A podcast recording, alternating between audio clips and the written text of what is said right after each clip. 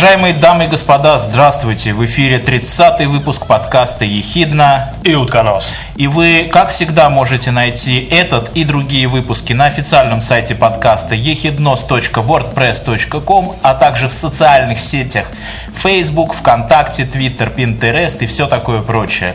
Вливайтесь, подтягивайтесь, оставляйте свои комментарии. Не забывайте подписываться на нас э, в iTunes, а также в приложениях для Android, который называется Player FM, и в приложении, которое и для Android, и для iOS, которое называется TuneIn Radio. Там мы есть тоже. Э, ну и поскольку подкаст уже официально начался, мы переходим быстренько к новостям. Быстрые, красивые, интересные новости. Новость номер один. Самурай разрубил пополам меч, летевший со скоростью 161 км в час. В общем, можно было бы закончить новость, но теперь нужно буквально несколько слов сказать э, про самого самурая. Самурая зовут Исао Мачии. Неплохо. Вот. Э, сделал он это э, с помощью, ну такой тренажер есть, когда выстреливают бейсбольным мячом в сторону человека, который предполагается умеет отбивать его, и он тренируется. Э, мы посмотрели видео очень внимательно. До места, где стоял сам самурай, было примерно точнее точно было 9 метров 22 сантиметра. Путем нехитрых вычислений мы рассчитали, что время реакции составило 0,2 секунды. Очень важно, смотрите внимательно видео, оно будет в кейнотах. Меч у самурая был в ножнах. За 0,2 секунды он успел вытащить меч из ножнов и, раз... и этим и же движением разрубить на лету мячик э, бейсбольный, причем разрубить полностью, не так просто надрезать, полностью. Пополам. Пополам. То есть тут еще важно заметить, что скорость мяча была на тот момент 161 км в час. Ну, может быть, это скорость, когда он вылетал. Ну, в общем, 161 км в час. Э, вот такая скорость. На, на меньше 10 метров до мяча. Да. 2 десятые доли секунды. Я думаю, что вот такие люди в будущем будут очень востребованы. Cool stories, bro. yeah. Идем дальше. Э, следующая новость у нас будет э, из Германии, а точнее из э, университета Нюрнберга. Это Германия. Нюрнберга. Нюрнберга, да, конечно. Что-то, что-то я тут прочитал группы исследователей из университета Эрлангена, да, и мне сразу вспомнилось какие-то такие начала. Группа ответственных товарищей под председательством светлейшего из наимудрейших. И там можно добавить все что угодно, там Уга Чавеса. И же на небесе. Да, и все такое прочее. Ну, в общем, короче, давайте к новости. Э, суть новости заключается в том, что э, группа исследователей разработала систему, которая позволяет с высокой точностью в режиме реального времени, я хочу обратить внимание, в режиме реального времени анимировать лицо одного человека, используя в качестве источника мимики лицо другого. Как это выглядит э, на деле. То есть... Лин, линк, смотрите, в кейнотах там есть видео. Э, из видео все становится понятно, но мы сейчас на пальцах пытаемся объяснить. Да, и мы считаем, что это будет иметь значение в будущем. Это неимоверно круто. Да. Э, в двух словах, как это выглядит. Э, в общем, сидят два человека рядом, и их лица сканирует камера и сканируют таким образом, что... Просто снимается камера. Да. Одного и другого. Да. Две разные камеры. При этом а, один человек начинает э, э, моргать глазами, начинает подтягивать кончики губ, начинает морщить нос, начинает морщить лоб. При этом э, лицо второй, второй человек сидит в неподвижном состоянии. Нет, он, он даже может э, двигаться, он, он может... может крутить головой в разные стороны, но мимика вот того первого актера накладывается на мимику человека, который эту мимику не производит. Абсолютно. Выглядит все достаточно естественно и достаточно, ну, как бы, э, органично вот да. в этом лице второго. К маске привязаны условные мимические точки на поверхности лица. И считывая деформацию маски источника, система в режиме реального времени создает фотореалистичную анимированную версию лица принимающей стороны. Должен есть... сказать, что все-таки там не совсем просто камера, там этот кинект э, стоит ну, примочка Microsoft Kinect, которая, собственно, как раз создает поле точек, трехмерное поле точек.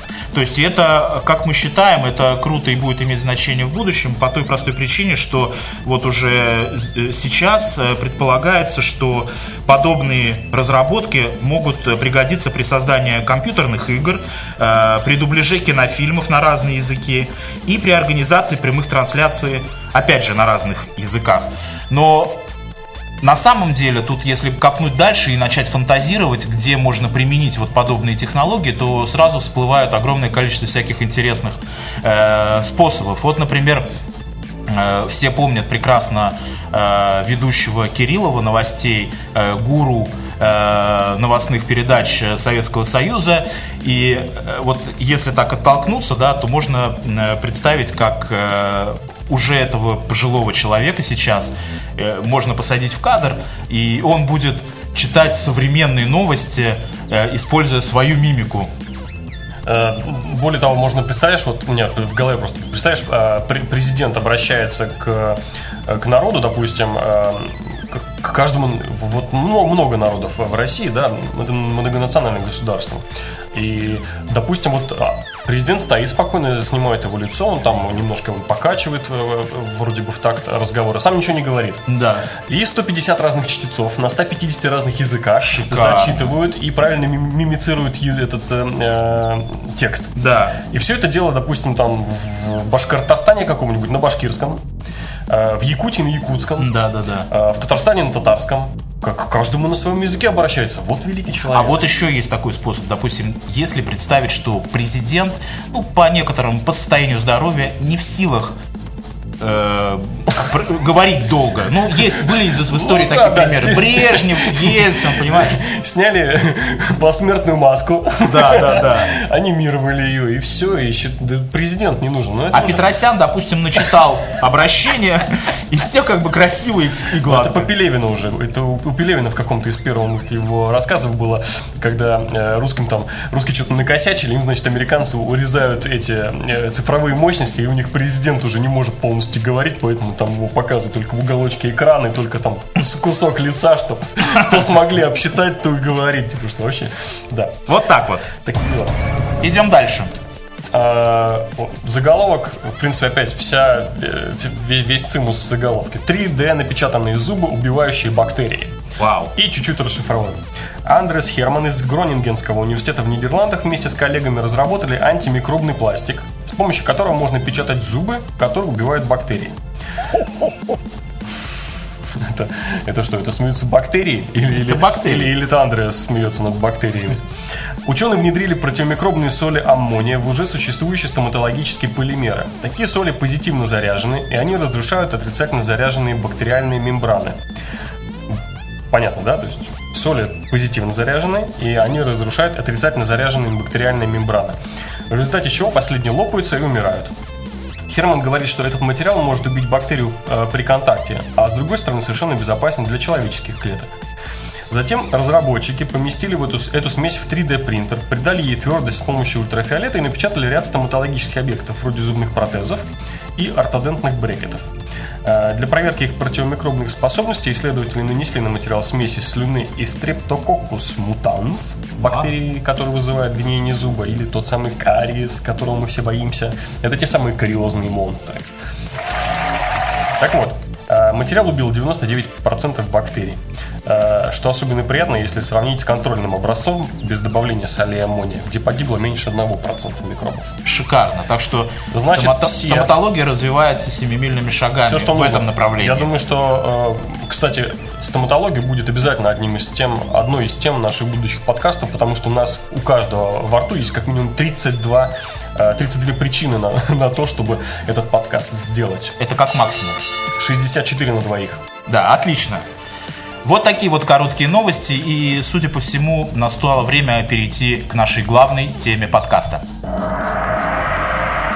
И говорить мы сегодня будем... Мы будем говорить опять очень неполиткорректно. Мы должны напомнить, что подкаст «Ехидный утконос» — это подкаст о том, что будет иметь значение в будущем. И что это подкаст, э, в котором нет никакой политики, никаких политиков. И никакой политкорректности Поэтому говорим о пиратах. о пиратах. И тема нас- настолько глубокая, мы вот когда готовились к этой теме, просто зависли, потому что чтива и всякого интересного материала на, эту, на этот счет огромное количество. И- Море. Просто да, море. Я бы даже сказал океан. Океан, Или океан. несколько.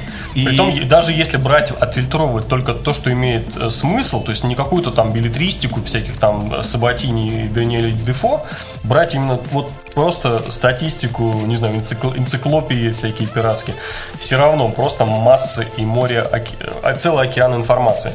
А, Ну и мы будем, наверное, говорить сегодня о пиратах в самом широком смысле да, этого слова. Да, мы, как всегда, начнем немножко с э, древности, из, э, с истории. Где-то примерно за тысячу лет до Рождества Христова, даже за полторы тысячи.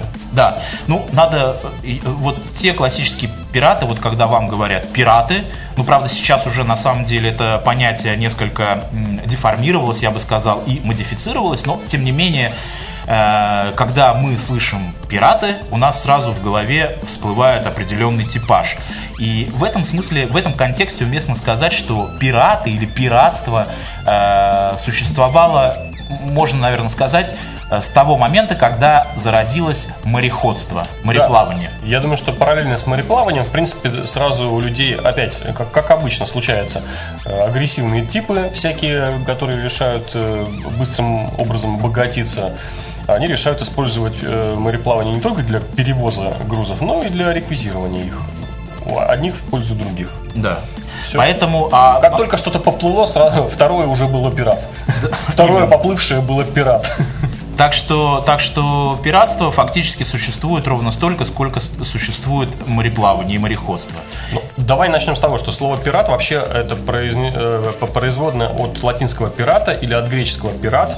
И э, производное от слова пира, которое обозначает пробовать, испытывать. То есть пират, по сути, это испытывающий э, судьбу, испытывающий э, удачу. Да. Джентльмен удачи. Джентльмен удачи, совершенно верно. Есть еще э, куча всяких других э, терминов, э, например, копер или приватир. Ну, Э. тут надо, ну, тут надо сказать, что э, оговориться так, что вот, э, вот то, что мы сейчас будем называть, это как бы субтермин или подтермины Да, пиратства. под множество. Под множество. Но Да, в целом, в целом, если так жирно обозначить, то это все имеет отношение к пиратству. Погоди, нет, наверное, все-таки мы сначала, я просто зачту все термины. Да, без- давай. Без определений. Окей. Значит, копер, приватир, корсар, флебустьер, буканир, буканьер. Как минимум. Это как минимум. Это как минимум. И теперь опять на полторы тысячи лет назад, э, в период начала микенской культуры в, Греч... в, Гре... в Гре- Греции. Окей, да, вот... Ну, э, Греции тогда еще не существовало, в принципе. Ну, в принципе, мы начнем вот э, говорить о пиратстве вот э, с античного пиратства. То есть, когда это... Мы знаем, что сред- в Средиземном море было очень сильно развито мореходство, и люди э, торговали, э, ездили, заходили в разные порты и торговали, обменивались какими-то, э, не знаю, там, излишками своими Товарами. товарами, да. И зачастую получалось так, что если какое-то судно э, отправлялось, э, допустим, торговать, и, скажем, у них это проходило неудачно, торг был не- неуместный и неудачный, и они возра- по возвращении э, домой... Возвращались без барышей. Да, по возвращении домой, если они ничего там не торговали и, в общем, с пустыми трюмами, то они заходили в какую-то деревушку или там в какой-то город, грабили, отбирали, брали людей в, раб- в рабство, собирали этот э, навар, так скажем, и отправлялись э, к себе во своясь. Вот это и есть корни греческой культуры. Так что просто не было сомнений, не было всяких там слюней, а гречество и античность нет. Ровно это и есть дорическая микенская культура э, происхождения пиратства. Да. А, В то же время, потому что суще- ровно в, то- в те же самые годы существовала пуническая культура. Это тоже субсредиземноморская культура, которая обитала на южной оконечности, то есть по южному побережью э, Средиземного моря, и это были честные торговцы. Они не э, использовали, то есть это не были такие торговцы двуличные, они именно торговали, то есть они выращивали там какую-то еду, каких-то там животных, торговали. В те времена, полторы тысячи лет до, э, до Рождества Христова, и там еще, в принципе, у нас и Египет ого-го был. Египет, э, там и Вавилон, и все, что нужно. То есть, э, ну, Вавилон-то ладно, я загнул. А другие царства. А, Но Египет, Египет был еще в силе. Это было новое царство, последние там столетия нового царства. А, И э, пунические купцы спокойно торговали с Египтом. Это была южная часть э, Средиземноморья. А северная часть, как раз вот начиная Италия, э, Древний Рим. Пелопонес. Ну какой там, до Древнего Рима еще там 500 лет. Как до Китая раком. Так, так, так. А, Там как раз э, не было порядка, и там были, э, зарождалась греческая культура, и она зарождалась именно посредством пиратства. То есть это были совершенно бесчестные, двуличные, довольно хитрые. Почему греков все считали хитрыми и с фигой в кармане? Да потому что вот это и были торговцы. Торгуют, торгуют, потом раз что-то не сдалось, они давай там грабить. Именно так. Вот. Э, надо теперь пойти чуть-чуть ближе к Рождеству Христову, примерно там, к древним римлянам. Так, идем. Лет, лет идем. 500 от- отмотаем. Э, давай, рассказывай историю. А история у нас будет про Юлия Цезаря, нашего любимого Юлия, Гая. Гая Юлия. ясно, солнышко Цезарь. Ясно солнышко. Красно солнышко. Да, в то, в то время, когда Юлий Цезарь еще не был Цезарем, он был э, полководцем.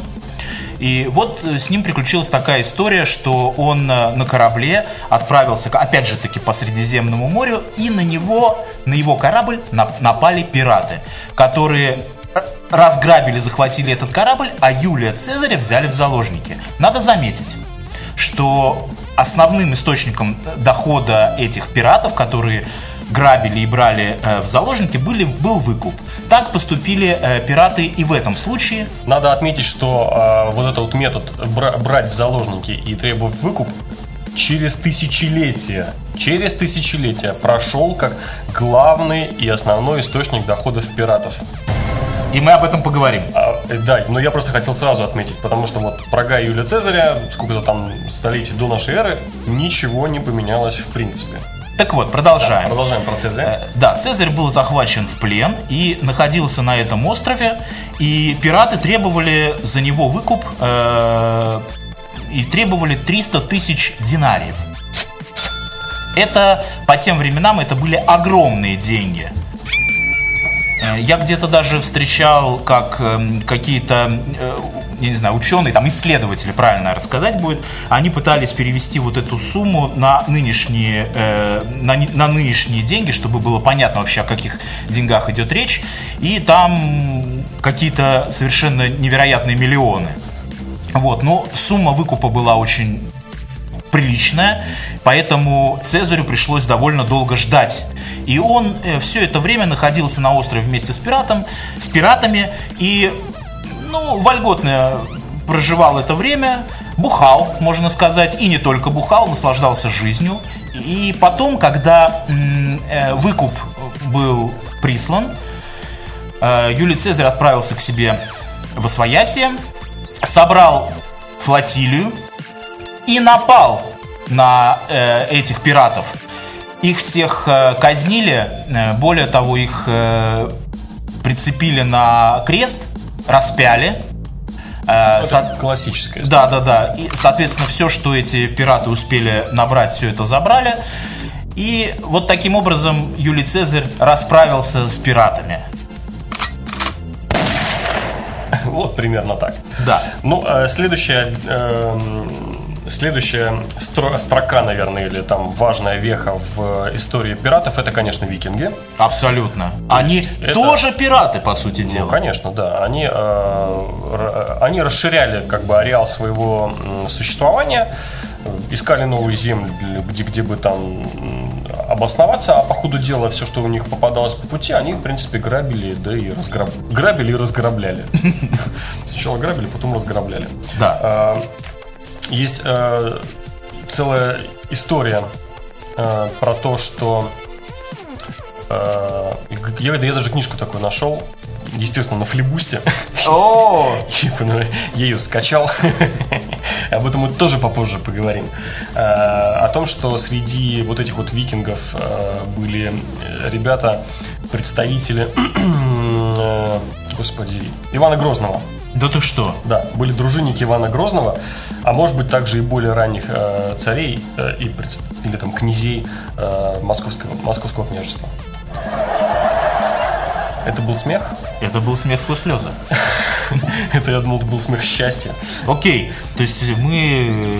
э, С викингами немножко сложнее, как бы раска... есть э, мнение, ну, скажем, от, с определенной точки зрения подтвержденное, что они первые добрались, в принципе, и до Америки, то есть э, Да-да-да-да-да. всю Северную Европу окучивали и заходили в Средиземное море там тоже, и доходили там и до Дона, до Дуная, в общем, окучили всю Европу. Просто так по- по- получилось, что как раз в Европе в это время были черные, так называемые темные средневековье, когда вот э, Римская империя уже такой конкретная эпоха э, заката, упадка, э, в- потом э, на, на всем этом буйно цвели всякие готы, галлы и прочая чернь, Э, были мраки там всякие религиозные препирательства, в общем, народу было явно, явно не, не до, не до светлых мечт, и не до мачт, и, и особо не плавали, и вот в, это- в это время как бы с севера пришли викинги. Ну вот, так, так случилось. Я, я предлагаю теперь в историческом контексте сделать большой-большой шажок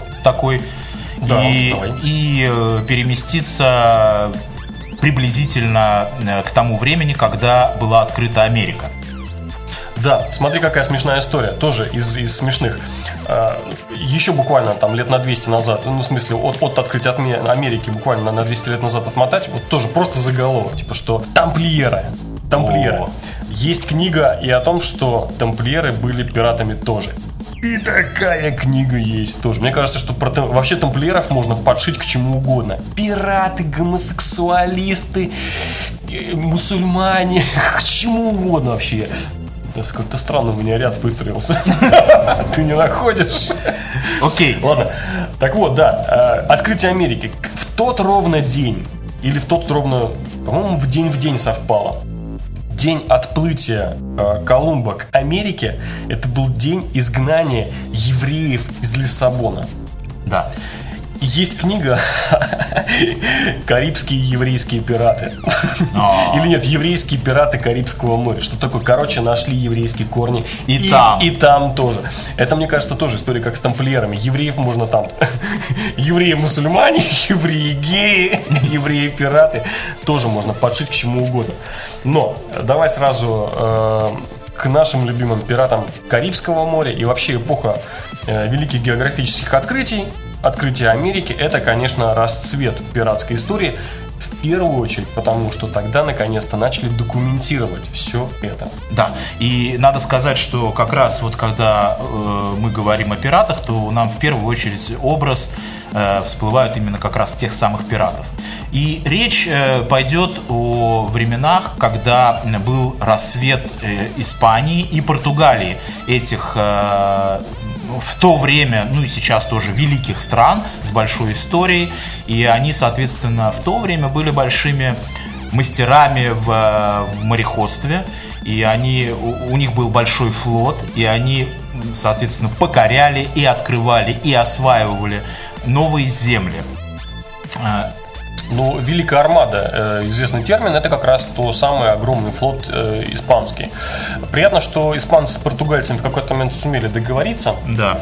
э, и перестали между собой активно воевать, а вот все остальные государства, которые тоже имели выходы к океану и тоже видели через этот океан там на картах новые земли, у них-то слюнки-то текли И они завидовали. активно. Они завидовали активно. И надо, надо обозначить, какие это страны были. Это в первую очередь Великобритания, это Франция и Нидерланды. Это были э, э, клан стран, которые круто завидовали испанцам и португальцам. Нужно отметить, что э, в то время, в принципе, вот этот вот от- Атлантический фронт, да, это было очень новое, очень новое место. Основной все-таки путь лежал либо вокруг Африки э, в сторону Индии, да, то есть все-таки в Индию плыли вокруг Африки, а потом через некоторое время, когда уже прокопали канал, я правда не знаю, может быть канал еще нет, наверное, все-таки до канала еще долго было. Грубо говоря, Красное море, то есть основное как бы место э, тусовки и до- добычи э, пиратов это было Красное море, это был Мадагаскар, то есть вот то побережье Африки, где э, невозможно, который было невозможно миновать из пути, по пути из Индии в Европу. Да.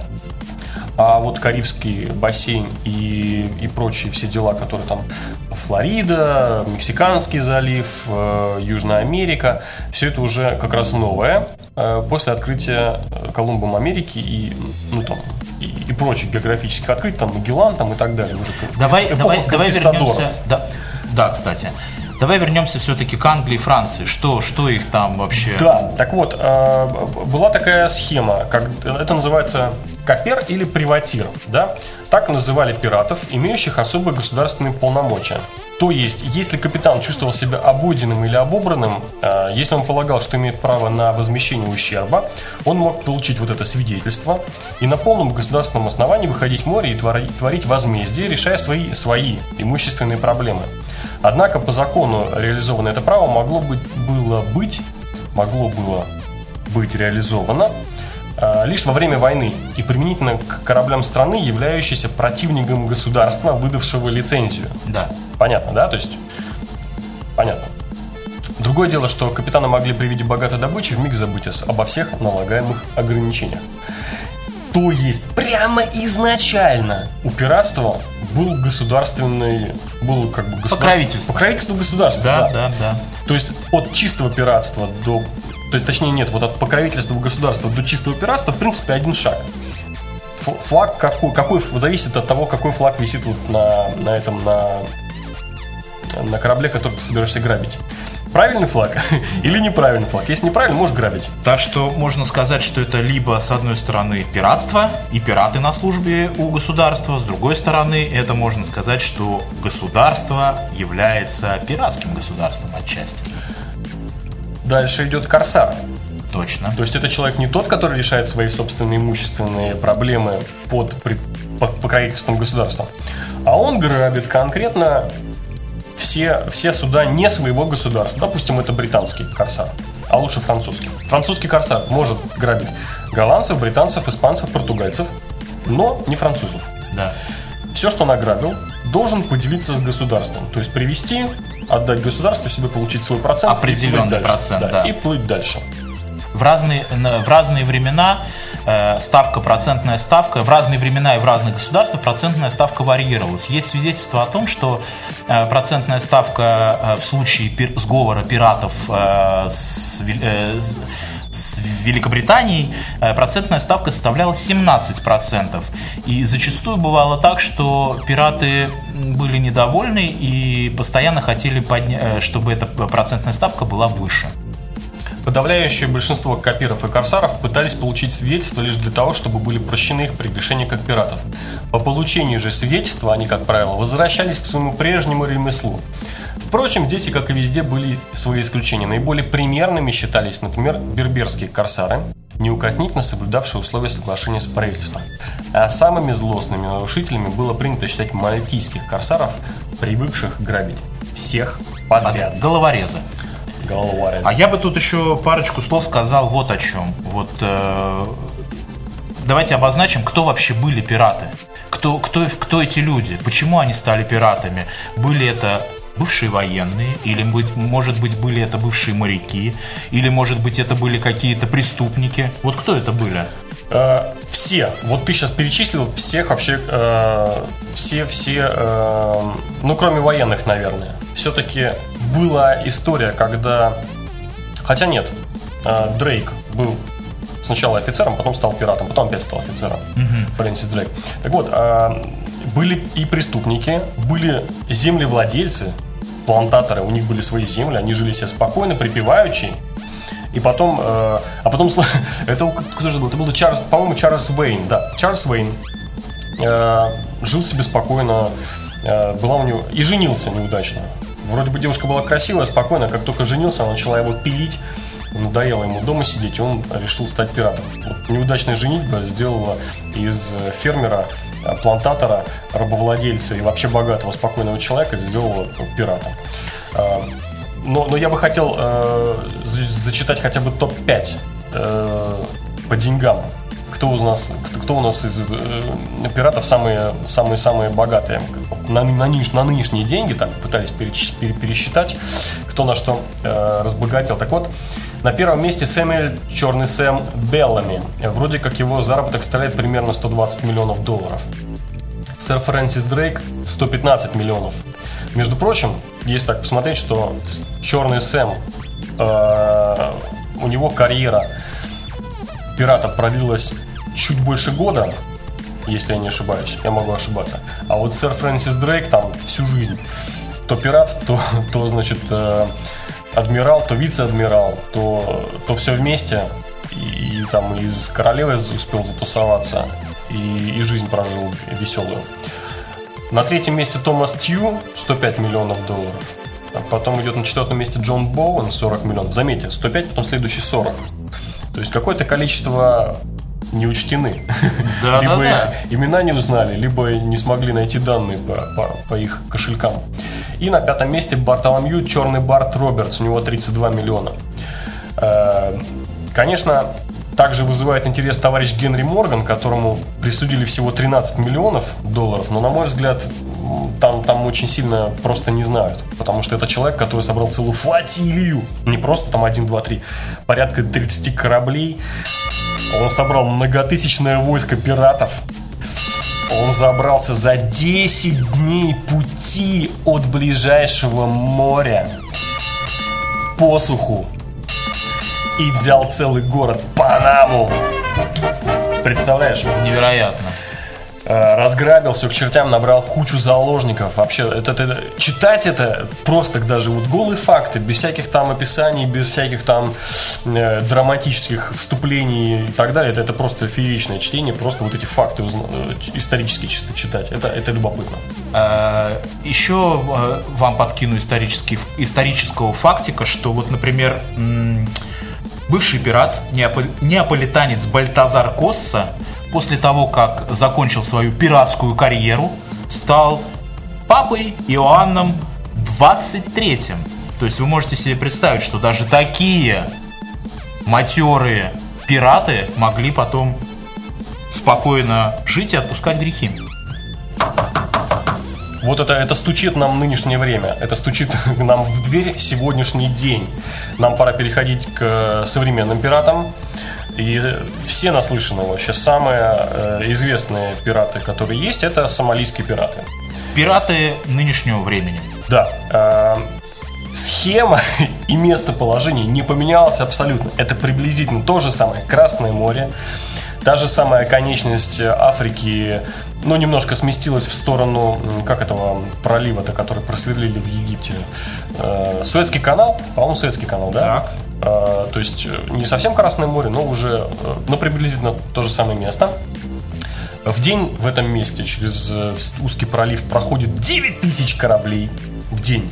То есть они там вообще как- не то что как трамваи, 9 тысяч кораблей. Понятно, что э, аппетит э, есть, а в Сомали э, вообще проблема с едой, там, там жуткими какими-то методами вылавливались э, тр- тральным методом вылавливалось все, что там водилось в море, соответственно, прибрежные племена уже им кушать нечего, и единственное, что они могут кушать, это либо друг друга, либо пытаться заработать, опять-таки, по классической пиратской схеме, на заложниках. Но э, важно отметить вообще, что э, с 1991 года Сомали как э, государство фактически перестало существовать.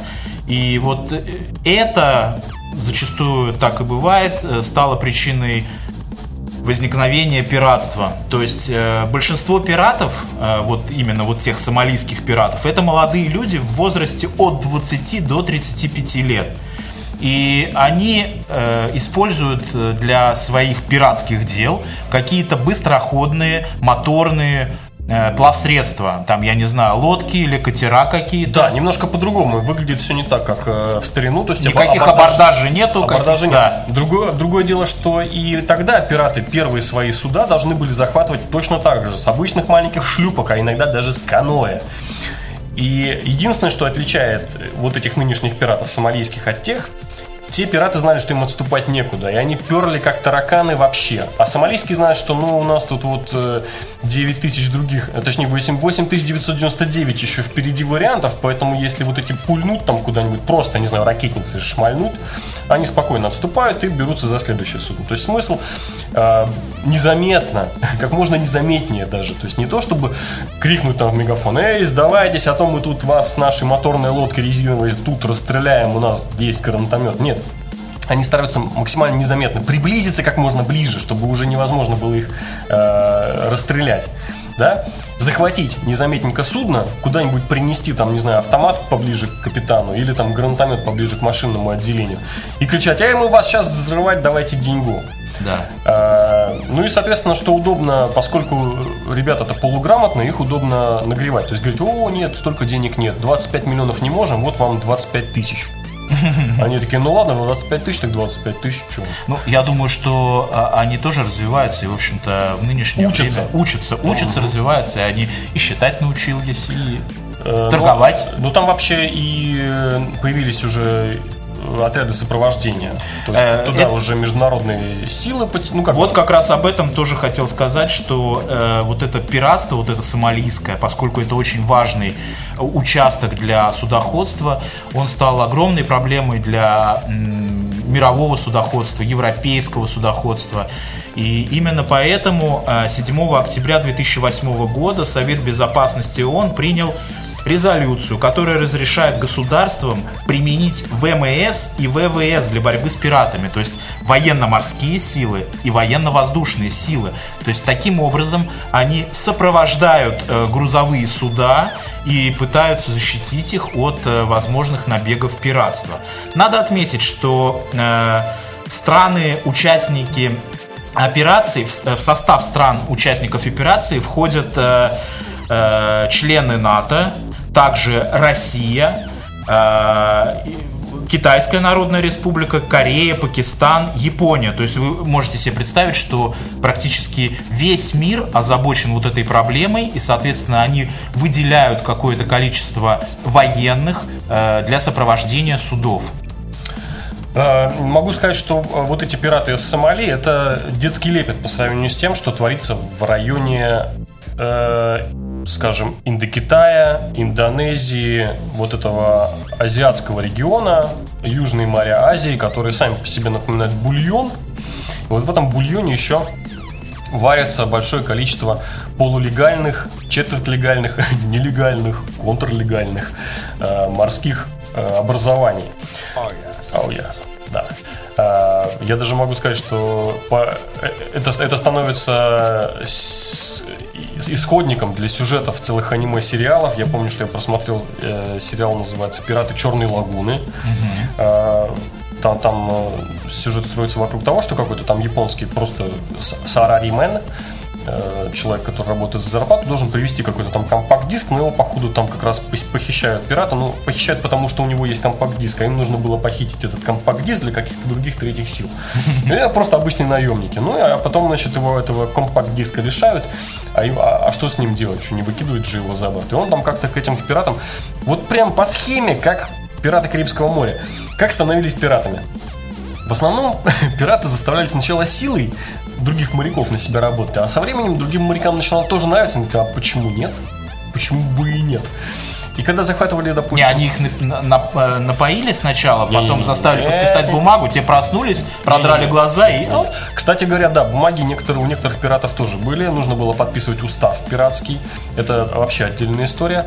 А, Ну, просто, допустим, вот напал, был экипаж, допустим, 30 человек. Этот экипаж ровно обеспечил одно судно. Судно напало на другое судно, решило, что то второе судно достаточно быстроходно, вместительно, окей, оно нам подходит. Его решили не сжигать. И из того экипажа нужно часть себе забрать, потому что, а как тем, ну нельзя же взять 15 человек себе, 15 там оставить. Какое-то время это работает, а если третье судно такое, что по 10 человек на судно уже невозможно управляться, невозможно нормально работать, ну, с точки зрения там обеспечения движения этого судна. Поэтому из экипажа сразу либо часть сама говорила, о, мы хотим к вам, мы хотим к вам, добровольно, либо, Да-да-да. либо насильно, ну, то есть, э, как в виде там ну, насильно, в общем, оставляли себе, требовали, чтобы они там, ну, драй палубу и драй палубу. Какая разница, что ты на капитана драешь палубу, что на пирата. Да-да-да. И, кстати говоря, когда дело доходило до правосудия, когда брали целые пиратские команды, как ни странно, многие э, пираты, вот которые по факту были пиратами, они не вешались, то есть их не вешали, их не судили, а оправдывали. То есть реально были такие люди, которых оправдывали, э, потому что ну, они были пиратами не по своей воле. Вот. Невероятно. Так вот, э, это, это просто такая вот Ремарочка. от- от- отпочковалась, отпо- подкач- от подкачкушечка. А пачка. Фу ты, блин. Тьфу ты, Такое слово. пиастры. Да. А а в Азии все это дело цветет и пахнет, потому что там, грубо говоря, нету стратегических интересов крупной державы. Я думаю, вот сейчас Китай там начинает разворачиваться. Ну, Япония, Китай, Япония Китай, да. А все, что южнее, а все, что южнее, неинтересно. все эти Филиппины. Вот это все, вот это все, да. Там куча островов, масса всяких бухт. Там самолет пропал недавно. Да, да, да, да, да. Куда он там пропал, бог его знает. То есть там вообще такая вторая точка. Первая это вот э, Африка и район Сомали, второе это южные моря Индийского океана, скажем, между Индийским и Тихим океаном. Ну, я думаю, что э, просто мы настолько осведомлены о том, что происходит в Сомали, э, именно по той причине, что там представлены интересы европейских государств, и мы не очень хорошо э, владеем информацией о том, что происходит вот э, в Тихоокеанском регионе, но Вероятно, вероятно, что э, э, там это пиратство не меньше этого пиратства, а может быть даже и больше. И я думаю, что мы в скором времени об этом будем слушать еще. Ну вот нем- смотри, какая немало. статистика интересная. На, э, скажем, на 21 век ежегодный ущерб от пиратства по всему миру 40 миллиардов долларов. В 2000, э, году, да, в 2000 году было совершено 469 пиратских нападений на морские суда. 469, запомнил, да? Да. В 2007 году 263. То есть динамика снижается. Снижение. Не, не знаю, как там сейчас э, к 2015 Ну, знаешь, году. если этим заниматься, этой проблемой, то, естественно, она, она будет снима- снижаться. Как бы то ни было, мы не смогли, не сумели мы в этом подкасте перейти к самому интересному. Это к киберпиратству. К пиратству то вообще, куда нас записывают всех, кто там скачал торрент, кто купил нехороший диск, кто поставил себе неправильную программу, купленную неправильного или не купленную Это, неправильного. это, ты хочешь сказать, что эта тема достойна отдельного подкаста? Но я вижу, что по времени мы уже явно не укладываемся. Мы все-таки, наверное, сделаем отдельный подкаст про Киберпиратство? Киберпиратство и э, все-все-все виды его. Это будет следующий подкаст. Мы хорошенько подготовимся. Будет мало истории, зато будет очень много Фактов. будущего и фактов. А, Напоминаем, что у нас есть официальный сайт, который называется ехиднос.wordpress.com Йо-хо-хо. И бутылка рома. У нас и бутылка рома есть. А также у нас есть э, аккаунты в социальных сетях йо-хо-хо, 15 человек на сундук Пинтереста. а также Твиттера, Фейсбука, ВКонтакте, Live Journal и на сегодня это Не забывайте подписываться. Йо-хо-хо. йо-хо-хо и бутылка рома. Э, Всем пока. Пока.